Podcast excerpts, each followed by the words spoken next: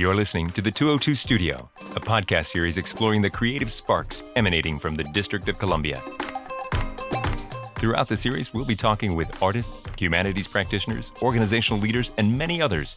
Individuals working behind the scenes and in the spotlight, in organizations, studios, and workshops in all eight wards, as we explore the heartbeat of DC's arts, humanities, creativity, and culture.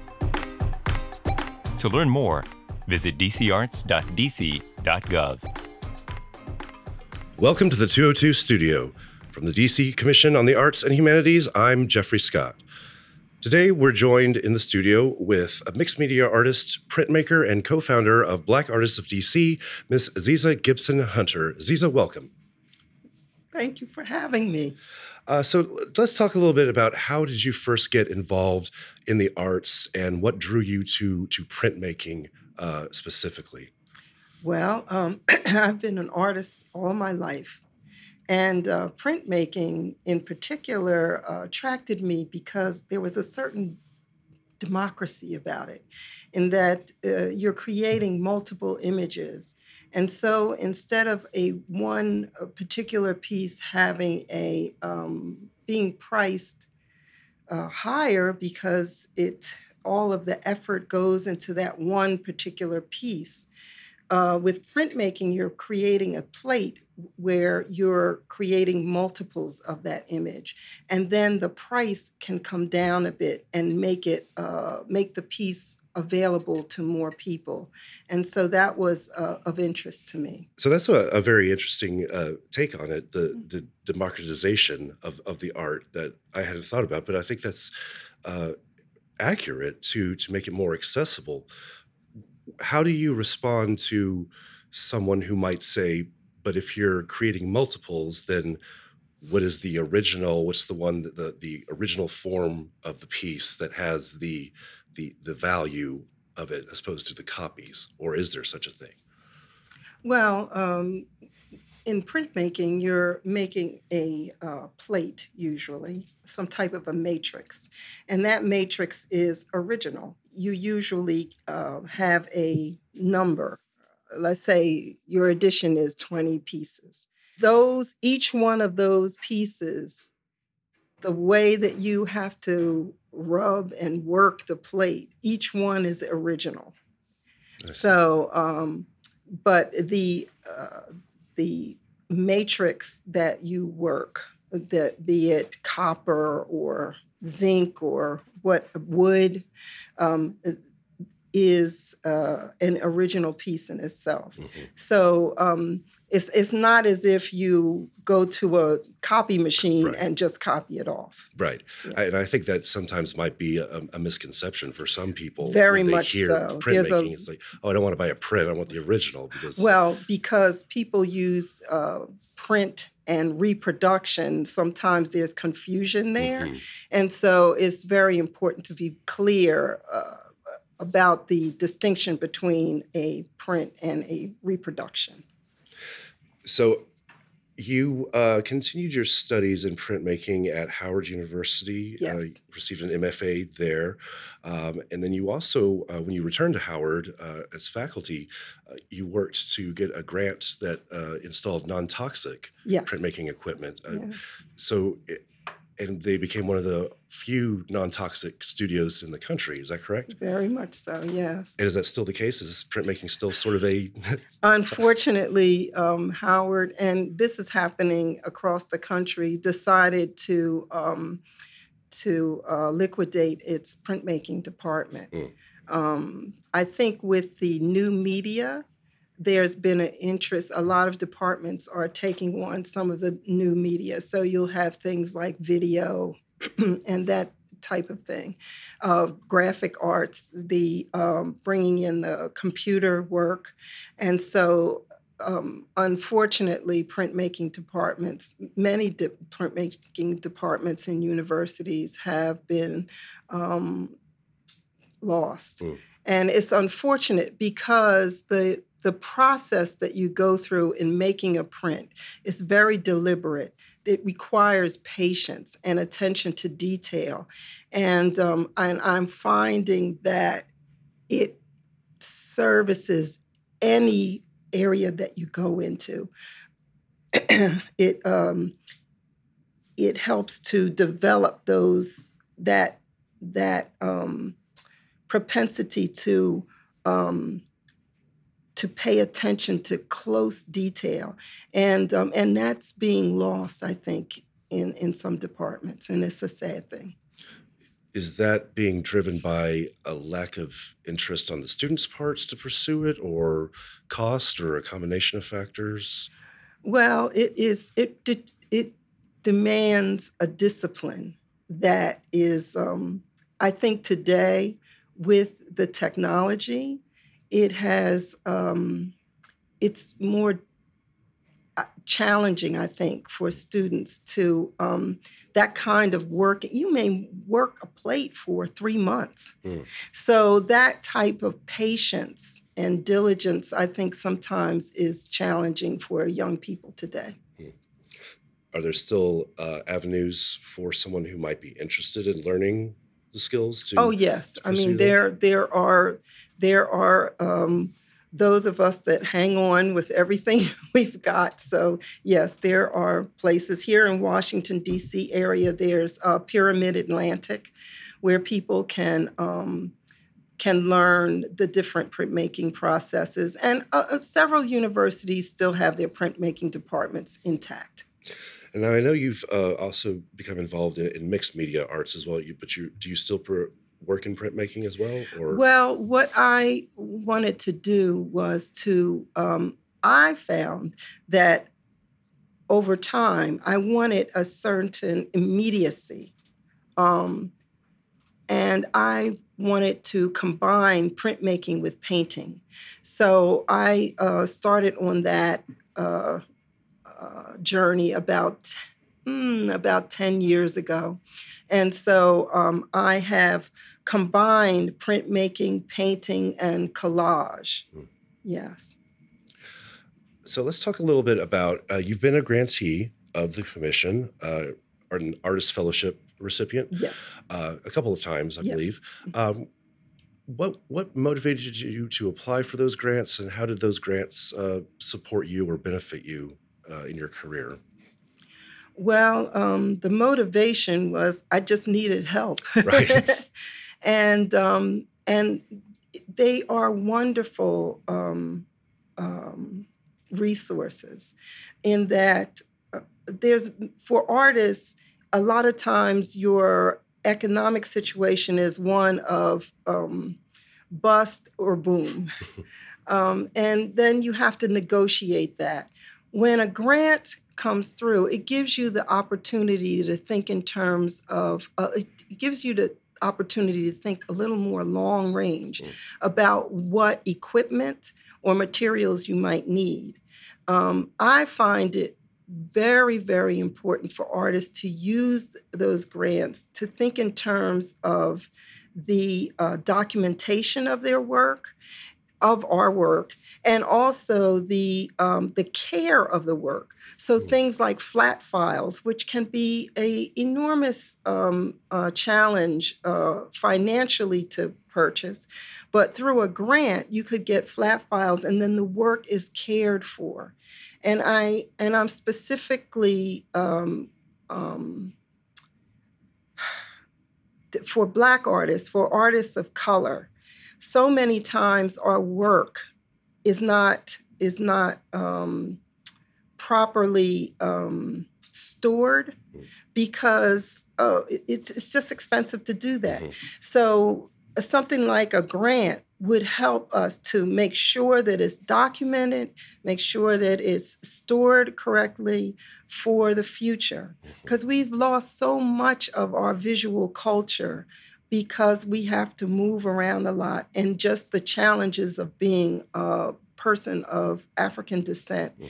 and in the arts.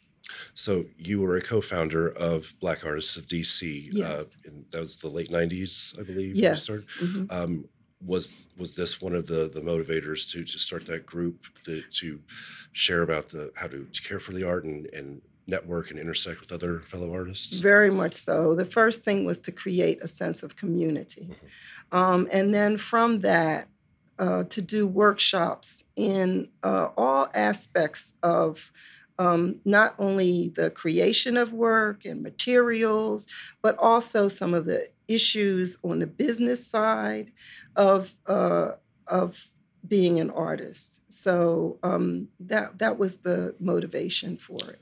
And that's continued on to the present day. Yes, active. it's had its high times and its low times, um, but it's still hanging in there. And we're always looking for young people uh, to come and join uh, to drink from that community because it's a very it's a very warm um, supportive community what's what's your membership like these days just in terms of number in numbers i would say we we, we have maybe um, 50 members. Mm-hmm. Um, but we have a list serve that services about 470 artists. Mm-hmm. And on that list serve, people can find calls, articles uh, pertaining to um, the business side of arts, the, um, the challenges emotionally, the challenges financially. Um, um uh, and different opportunities to share one's art. And then you've, uh, as, as a group, y'all have participated in shows. Yes, we've, uh, over the years, we've had over 30 exhibitions. Um, and um, we're working diligently to develop curators, um, to, to uh, teach people how to handle work when it comes in, how to archive uh, the information pertaining to the work. So when people come into it, if they join one of the uh, committees, you actually get training in how to um, uh, the, the different skill sets for these mm. different areas. That sounds very beneficial because I, I think a lot of times we focus so much on the product, you know, whether it's in the visual arts, the, the the painting or the sculpture, or in theater or the play. But there is always that back end sort of the administrative how do you care for it how do you make sure that it lasts how do you administrate it properly and sometimes that's not at the top of our minds but it's just as important as, as creating important. and putting the work out there so that it's still around that's very important uh, a couple years ago, uh, you did a show in Baltimore, occupational hazards, um, that's uh, involved mixed media, and talked about the issues of of gentrification, particularly uh, around your neighborhood. But I think you know issues that are seen in many cities um, across the country. How was that exhibition received? Very well. Um, and I was so happy to be able to have that exhibit in Baltimore um, at New Door Creative. That, that's a wonderful gallery, a wonderful gallerist, and um, and the um, the pieces I think were a, a little cha- a little challenging. Um, but the community uh, came out. We had a wonderful uh, discussion and about Baltimore and the challenges it's facing with gentrification. And I felt as if having gone through this experience, not only in Harlem, but here in Washington, D.C., there were things that we, there were, there was a very rich exchange there. And did you see, having seen it in Harlem, in D.C., in Baltimore, you saw certain patterns yes, emerging. Um, that uh, I know in an interview you talked about the the the, the bags of mm-hmm. you know of what mm-hmm. people would sell drugs in as sort of like the first indicator because people were giving up, you know, and then that space comes up for grabs, and then these it sort of starts a cascade effect almost. It sounded like yes, and I and I don't I don't think the people give up I think that drugs are more available to a mm-hmm. community. Mm-hmm. And um, and also weapons are more available to mm-hmm. a community. And um, well, my experience has been that there is a, a systematic um, clearing of a community and, on different levels. And one is the um, the increased availability of drugs and weapons and, then it um, it cascades from there. And so uh, we had we had a, a very um, a very uh, informative uh, exchange of information. Mhm. You mentioned uh, in that same interview that there is becomes a sense when development maybe starts to move in that things will get better.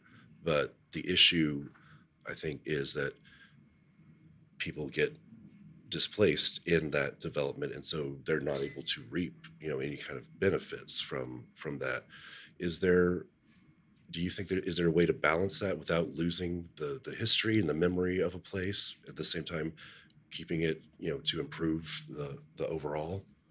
Well, I don't think people are displaced. I think they're removed. Mm.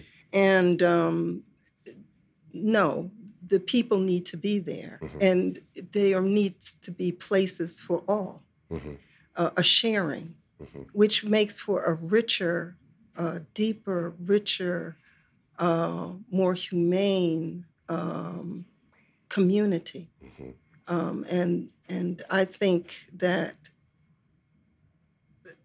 the people that come to an area um, need to understand that there's already so much there to respect uh, and to um, and to learn from. Yes, they bring some things, and that's a good thing.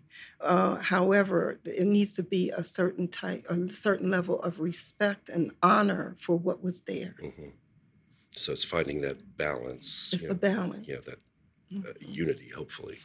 Um, and I think that's, I mean, there are, you know, I've lived in DC myself for 10 years, and there are parts of town that I wouldn't recognize from when I first came here, just in 10 years, just because how they changed. And when I go back home to San Antonio, even, there are parts of town that, what's all this? I, I would get lost because things, Yes. you know, they just don't look the same. And so there is that memory of the place. It's you know. jolting. It's jolting. It's a sense of being erased. And um, I think it does damage to the, to the human spirit. Mm. And I think that we underestimate that. And it's unfortunate. so is this uh are you continuing to explore these ideas and this theme in your in your artwork currently uh, post this uh, the uh, occupational hazards Um, I think uh, occupational hazards was my my way of pushing back. Mm.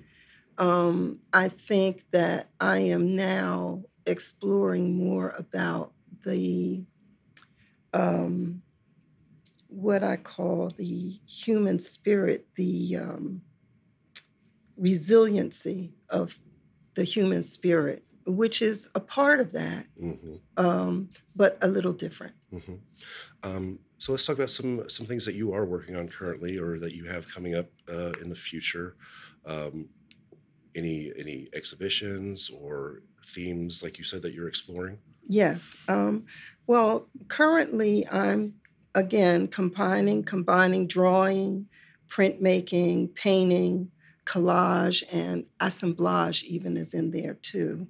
Um, I'm very interested in the tremendous energy that we as human beings are a part of. We're we're a part of this um, this vibrating energy. Uh, we're we're a part of it, and it's a part of us. And um, I'm looking at some of the very sophisticated ideas of indigenous people um, surround, surrounding the infinite nature of the human spirit. So I um, I kind I looked at community folks, folks in my community when I was growing up. And I remember the elders used to sit and they would watch children playing and interacting with each other. And they would always find a way to take a look at some of the of the children and say, you know, that young man or that young lady has got potential. And when they talked about potential, they were talking about the potential of that person. Not just now and in that time, but in the past and in the future. It's a very African way of thinking. It's some in that in that phrase and in the way that uh, people of African descent use language so often, it encapsulates the past, the present, and the future. And um, and I think I, I want to. I've been exploring that. So it's almost the fluidity of time. Yes. That it's not you know linear per se, but No. it's you know more open and free moving. Yes. You've been in DC for a number of years, um, and you've seen it changed, uh, and you've explored some of those themes in, in your artwork. Um, and certainly, you know, there are the the less favorable parts of change and maybe the more favorable parts of change. What are what are some of the the positive or the benefits of that you've seen happen to the arts community in particular, or how's the arts community in DC over the years uh, changed or grown? Well, um, when I first came here for graduate school, um, there were, oh my goodness, at least, I think around 15 different Black art galleries. Um, unfortunately, today, I, I think they're just a couple. Mhm, Um, that's a loss mhm. um, the, the wall space in Washington, D.C. has been evaporating. That is a loss. However, people that the populations that are interested in art, um, curious about it, I think that population is growing. Mm. That's a positive. Mm.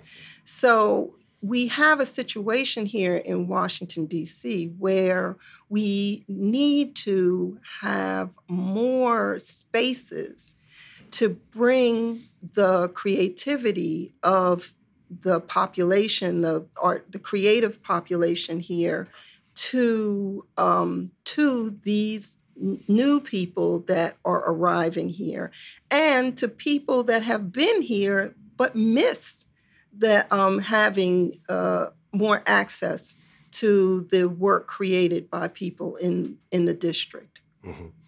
I, I find that e- folks that I talk to sometimes who have lived here for a number of years are surprised to learn about what we do have in terms of, of arts options, whether visual arts or theater that you know that they had never heard of, you know, certain galleries or certain performance spaces even after a number of years because it the activity level I think sometimes gets to a point where it's you know there's so much going on you know in all sorts of forms of of, of life of entertainment what have you that it's you miss certain things. Um, but there is that how do you get the you have an audience that is interested and would be want to take part of it and you have a creative community that how do you bridge the gap and Well, you know, years ago we had there was a gentleman named uh, Bernard Gray, and he had um, a, a publication called Palava, and it listed all the different things that were going on Mm.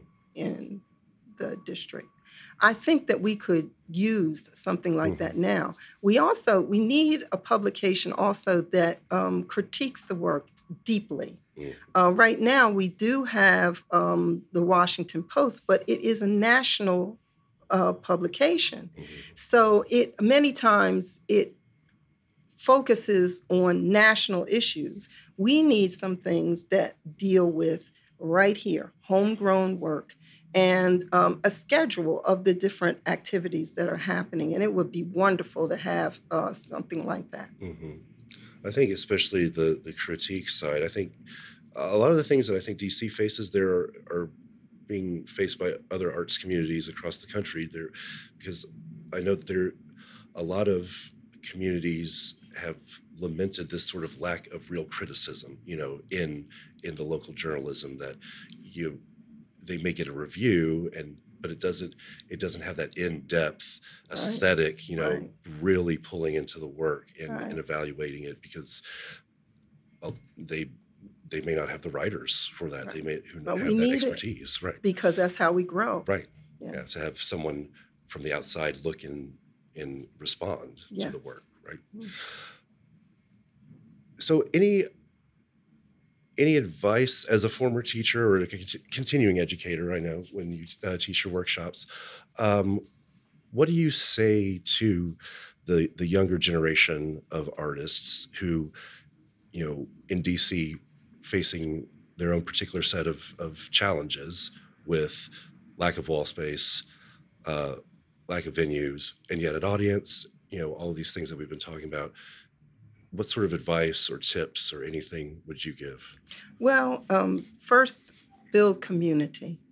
Um, sometimes in art school, we get fed this idea of the individual, lonely artist. Um, history does not uh, support that idea. Build create build communities. Creative people need creative people, and check out BADC, WPA, whatever. But join, get that support, get that nourishment um, to continue your work. Uh, secondly, uh, open yourself up to perpetual evolution. Learning transforms your work. Uh, the third thing I would say never give up. Tenacity and skill go hand in hand. Um, utilize the artist files at Martin Luther King Library. It's a, it's a part of their special collection, and there you can open a file. Each artist can open a file, and all of your exhibitions, your critiques, your articles can go in there. And it's a way to document your existence and the development of your work. Um, and then apply for the offerings supplied by the DC Commission of the Arts. They are opportunities for tremendous growth. I know sometimes it can be overbearing because they are uh, sometimes seen as um, complicated, but once you work your way through it, it's a wonderful. It's a wonderful um, uh, opportunity. Thank you for all that you do. Thank you for your panel service as a grant panelist as well, because that's a very valuable service. Um, and we look forward to seeing what's next. Well, thank you. Thank you so much for having me. Thank you. You've been listening to the 202 Studio, a podcast series of the DC Commission on the Arts and Humanities. Thanks to the commissioners and staff of the Commission on the Arts and Humanities, the Office of Cable Television, Film, Music, and Entertainment, and special thanks to our mayor, Muriel Bowser, for her support of the arts and humanities in the District of Columbia. And thanks to you for listening today.